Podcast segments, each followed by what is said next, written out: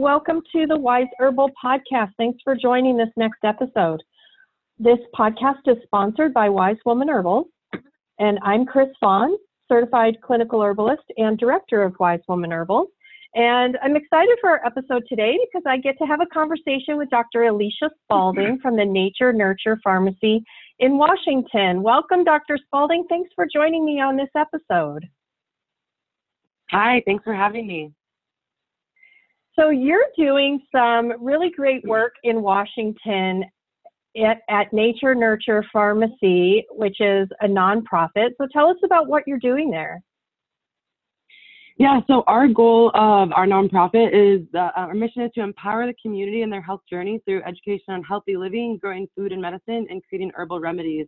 And our focus is on sustainability and disease prevention. So the real focus of our nonprofit is to really set the foundations of health for people. So to teach them about food as medicine, um, sleep, healthy living, how they can use herbs in their daily life, and really to empower people to take control of their health. That's really, really great, really important work, especially kind of in the time that we're in right now where um, so many people are afraid and fearful of, um, you know, the viral outbreak going on, the coronavirus at this time. So um, that's awesome that you're doing that. How did you come to do this work? So I graduated from Bastyr in 2016 and I studied herbal medicine and hydrotherapy while I was at school and I really fell in love with it. I, I thought it was such an incredible, both modalities are so awesome and really accessible to people. And I realized that naturopathic medicine in general had become incredibly inaccessible to people because of its cost. Um, a lot of uh, a lot of folks uh, can't. It's not covered by insurance, and so um, and herbal remedies don't tend to be covered by insurance, and so a lot of folks um, just didn't have the accessibility that they needed. And so I, I decided that starting a nonprofit was going to be our best option because it gave us the most flexibility in reaching the, the greatest number of patients. And so we started the, we got the nonprofit launched um, in July of 2018. So it took a while um, to really get things off the ground and moving. And so we did a lot of stuff just for free before we even got the nonprofit started. And then having the nonprofit gave us a base to um, get people behind our movement. And so they could see that we had, you know, intentions of helping the community. And so that was a really big part of, um, of getting us started. I'm in a very rural community. So we're between Seattle and Portland, directly off the five. And um, just kind of lack of access to healthcare in general, no matter what it was, whether it was naturopathic medicine or conventional medicine a lot of people are really skeptical. And so, um, being in a rural area with lots of, lots of access to agricultural land, we decided that growing herbs was going to be our best option. And so that's kind of how we got started. That's great. Um, and so you live on like five acres of land, right?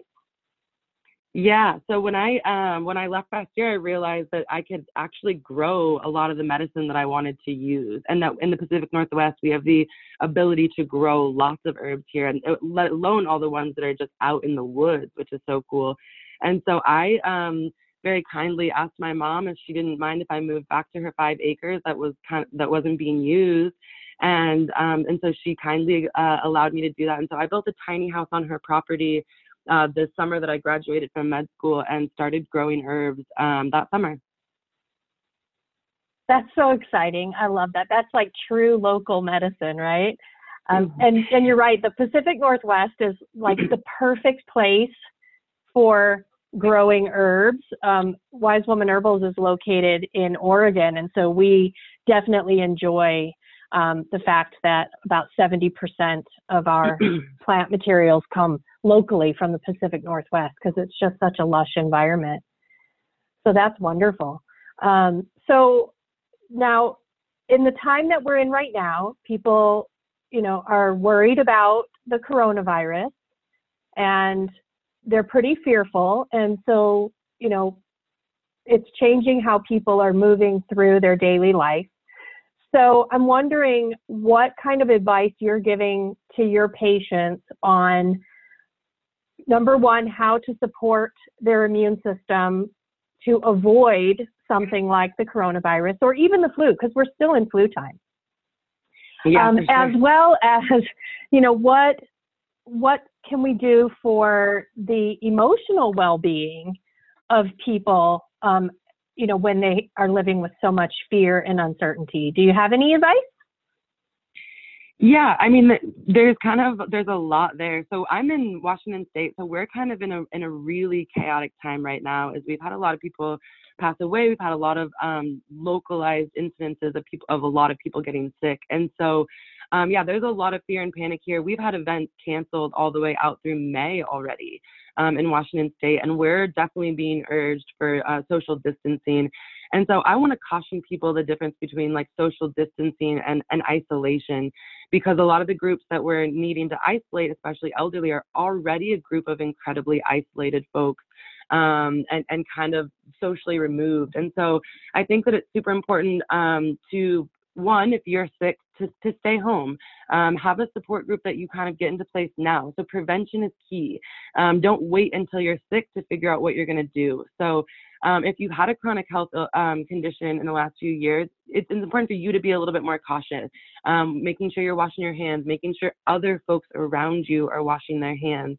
It's less of a concern um, for the general public of, of death or um, of, of crazy illness. It's more so we need to protect others. Um, you know, health, our healthcare workers, our our folks who are immune compromised, and so a lot of it's just being mindful. You know, the the basic hygiene rules cover your mouth. If, if you're ill, don't go out in public.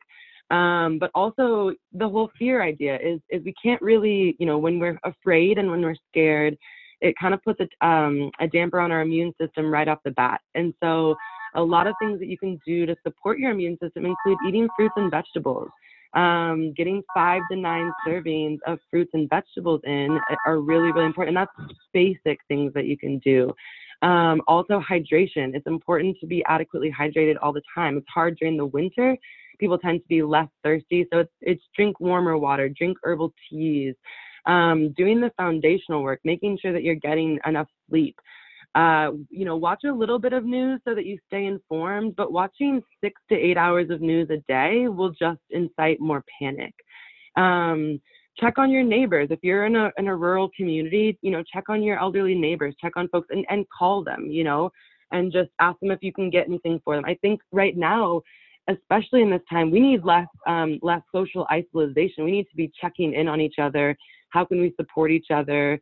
Um, and forming those kind of networks because this is not going to go away anytime quick and there and there are a lot of other illnesses out there that we need to worry about exactly like the flu um, and so whether whether we're concerned about lots of people, you know, mass numbers of people dying or not, we are concerned about people getting sick and the toll that will take on our healthcare system. And so it's just kind of being mindful.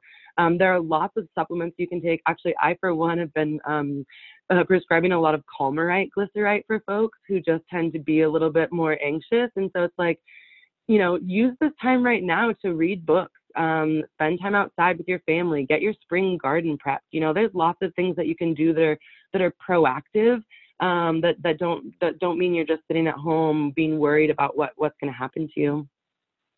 That's great. That's really good. And you know, the when you mentioned you know checking in on the elderly around you, that's super important because I was thinking about that yesterday. I live um, on a street where we have several houses of elderly people and I need to stop over and make sure they're doing okay and maybe drop off some goodies for them to, you know, help them stay well. So that's really a good good way for us to, you know, get back to that community connection as well and realizing that, you know, we can be fearful um, but there's there are people that we really need to worry about and look in on and take care of. So that's great advice. And I like how you said, you know, don't watch six to eight hours of news because the fear that's being perpetuated in the media is really the hardest part. And you know, I thought I sort of thought that the toilet paper hoarding issue was over exaggerated until I went to the store yesterday. I was like, oh my gosh, there's literally five packages of toilet paper left. yes. So yeah. Now, do you have any particular um, specific um, vitamins or nutrients um, and herbs that you're recommending? I know that you mentioned that you're prescribing Calmerite for your patients a lot, which I love. That is probably one of my favorite mood support formulas from Wise Woman Herbals. I use it all the time. Um, but do you have any other um, nutrients or herbs that you're recommending on a regular basis for people to stay well? So as far as it, it, it can be really um, individualized, so that that becomes a little bit trickier question. There's some basics, and I have a little blog um, on my website that has a couple really simple recommendations as far as what we know for immune support, things like um, vitamin C and zinc and getting good B vitamins and D. And so specific dosing is really difficult because it's so variant upon patient. That's like kind of the key thing in naturopathic medicine that's really cool is, you know, like it's not a one size fits all. And so as far as like meds goes, it's not like a, okay, you have a headache, take two Tylenol, that's what everybody does you know, it's a maybe for you, you might need, you know, need a, one gram of vitamin C, and other people might need two to three grams of vitamin C. Um, same with vitamin D, you might need a little higher dose if you're already deficient. And so, um, as far as specific micronutrients, you know, um, for one thing, they're really hard to find right now. So, you know, if you have a local health food store, picking and going in there and checking on things. But I was just on Emerson and Fullscript in the last couple of days, and things are back ordered till mid March, if not till April. Um, and right. so I think I think one of the best things people can do is using food as medicine. You know, making sure that you're cutting out cutting out high sugar things, cutting out alcohol if you drink heavily or if you drink much at all. Um, limiting your use of tobacco and things that you're smoking, uh, all those things just to kind of keep your baseline healthy. And then, um, of course, we have our our favorites. Like um, I'm a huge fan of fire cider because I think that's a great use of food as medicine. Um, for those of you who don't know fire cider, fire cider is an infused uh, apple cider vinegar that usually has things like ginger and turmeric and horseradish and cayenne pepper uh, and garlic and onion. So super packed food source there. Or, of course, you know, elderberry syrup. And there's lots of talk right now of the concern of elderberry syrup maybe increasing a cytokine storm in folks who are already sick. And so there, there's the, the talk, you know, possibly of using elderberry syrup earlier in your um, in your onset of illness, or or as a preventative tool. So using it to support your immune system, and then kind of checking in with your herbal provider or doctor as far as what they would suggest if you're if you're actively ill. Um, but realistically, you know, getting good sleep, drinking adequate water, making sure that you're um, that you're fueling your body with good fruits and vegetables, like that is our that is our best defense for illness. Exercising, you know, um, go out and walk and move your body. You know, that's those are the things that um, kind of are are helping to just keep our system um, primed all the time. You know, one thing that I've read lately, and this was um, an ENT doctor was talking about this yesterday, um, doing uh, nasal flushes. So if you ever heard of a neti pot or um, they have sinus nasal rinses that are just squeeze bottles, because this is a, an infection that hits the mucous membrane, kind of keeping your mucous membranes flushed out. We, we suggest people do that for allergy season anyways, which we're kind of coming into. So there's this weird, like it's flu season, it's allergy season. We now have coronavirus. And so we're, we're trying to, you know, at the office, it's crazy because we're trying to tease out what's what, you know. Um, but really doing nasal rinses and that basic hygiene can be um, really, really key. Oh, that's such good advice. And you mentioned fire cider, which I also love. And um, I was doing some reading on the cytokine storm concern um, when using elderberry, you know, in progressed states, and that being yeah. a concern. And what I found interesting is a lot of the herbs or foods that can combat that cytokine storm are what is normally in fire cider.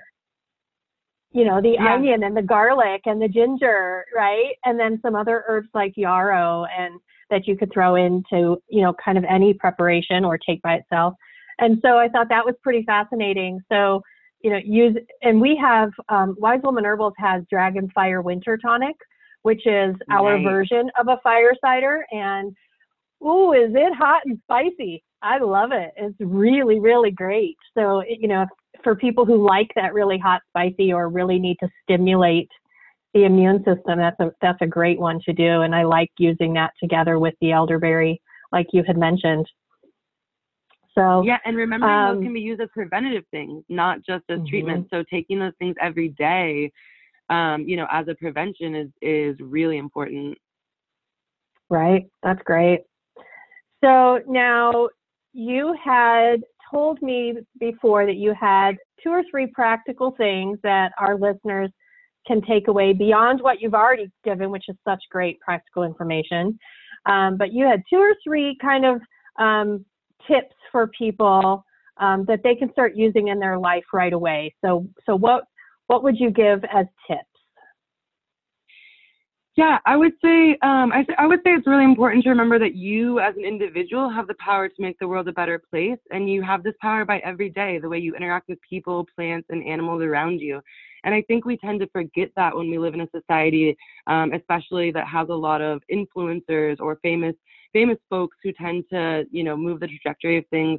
It's important to remember that you have the ability to influence those people around you in your community, in your home. And so um, don't wait don't wait for other people to start movements. If they if you see the need for um, something to be happening start that movement yourself you know? If, if like for example you were talking about even your your elderly neighbors you know?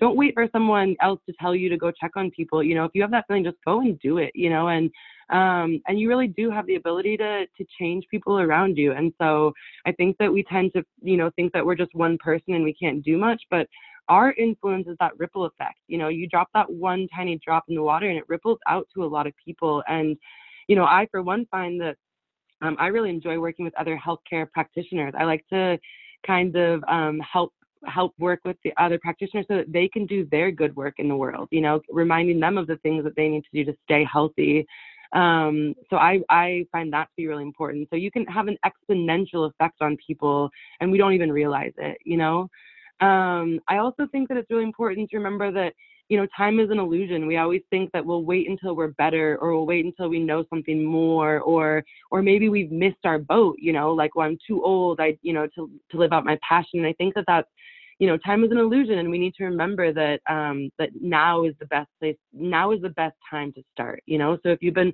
wanting to start a health regime or wanting to start a different lifestyle, like you can create that life that you want, you know, and it just requires you to um, put one foot in front of the other and make tiny changes. You know, looking back now, when I first started this nonprofit, um, I kind of, you know, in 2016 when I graduated, I was like hypothetically telling people about this nonprofit that I was gonna start that didn't exist, you know, and that's and it started from nothing. It started from me just doing small acts of kindness and then saying, "Oh yeah, I'm doing this on behalf of you know my nonprofit." That was nothing. It didn't even exist. And then slowly it was just became this thing where I was like, oh yeah, you know, I am doing these things and they they're they're real and they're happening and more people started joining. And so um we actually started, you know, on that note, we started a school garden last year. That's that was one of the biggest products uh, uh, projects for our nonprofit, and it started out by me going out to this this school, um, and they had a small garden club, and so we started with one or two folks came out, and some nights I'd be out there by myself,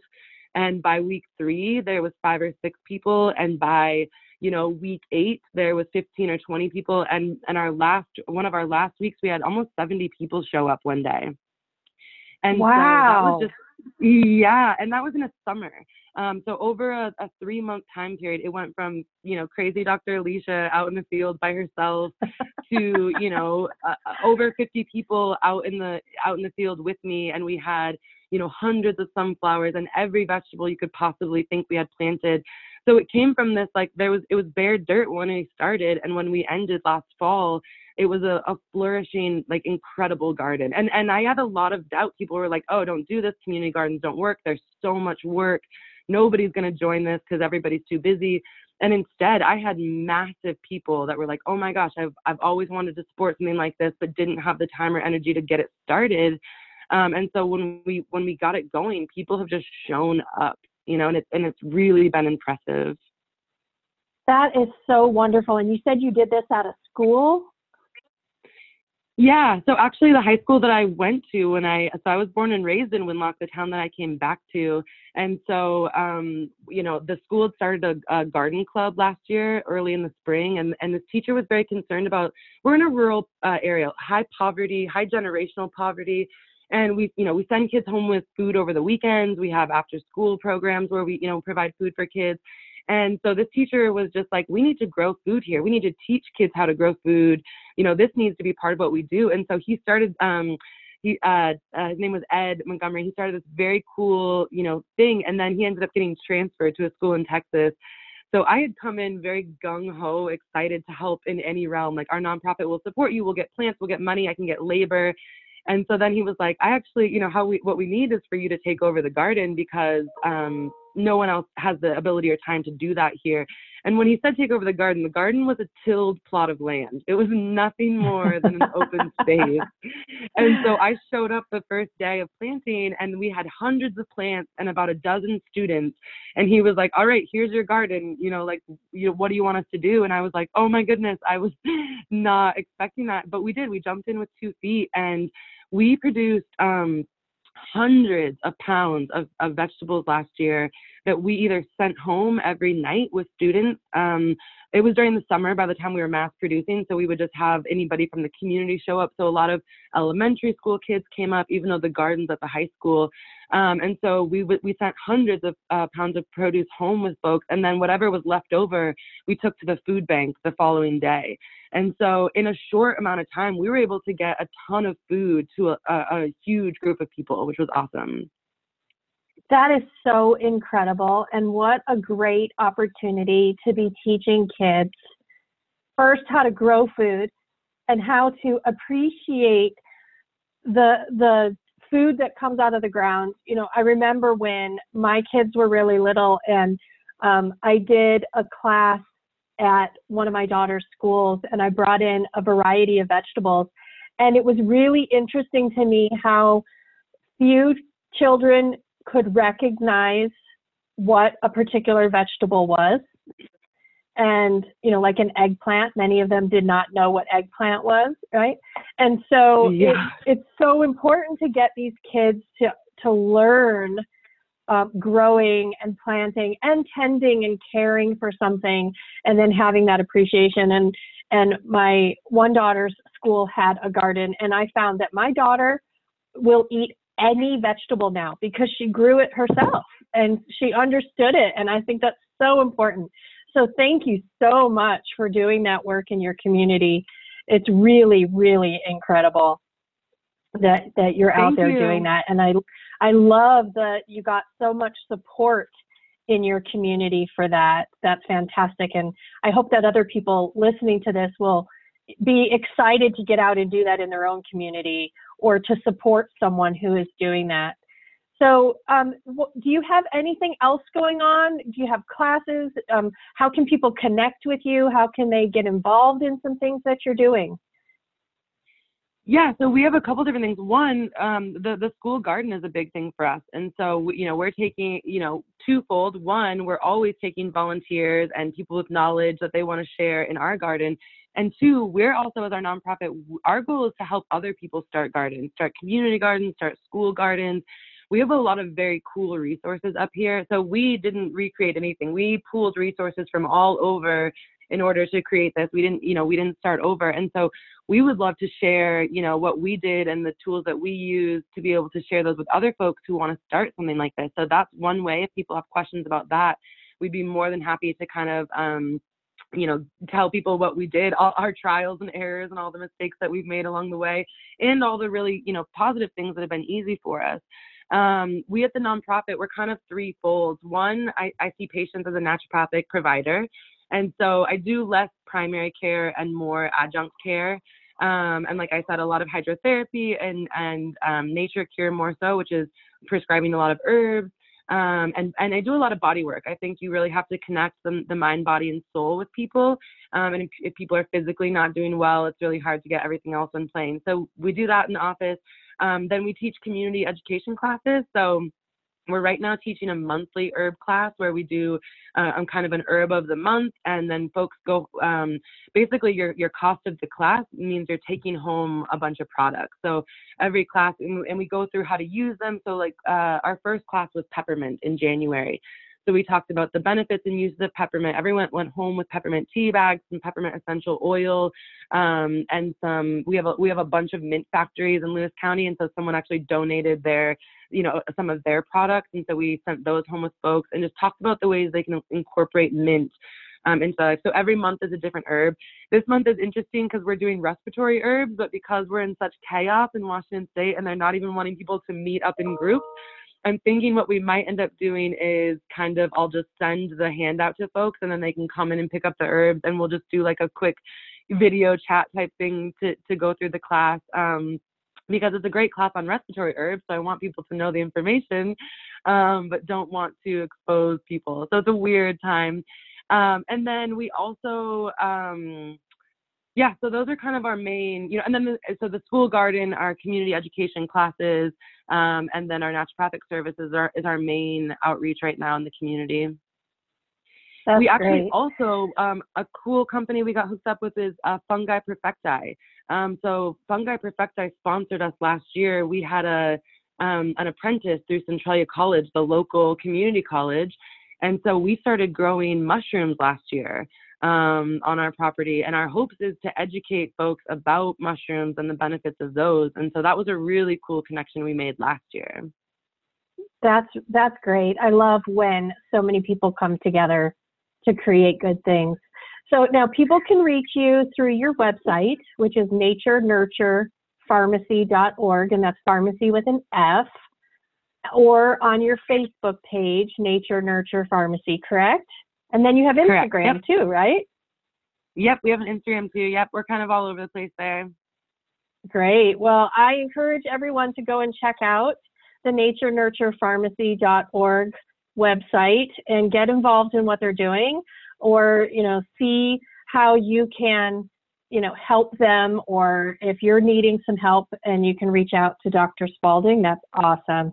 Thank you so much for being on here with me today. I've really enjoyed talking to you and learning more about what you're doing.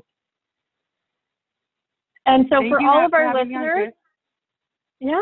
So- So for all of our listeners, thank you again for listening to this episode. If this is your first time listening and you're interested in learning more, you can subscribe to our channel on podbean.com. That's the wiseherbal.podbean.com. And you can also subscribe to this podcast on iTunes or Google Play. So thanks so much, everyone, for listening, and we'll be with you again soon.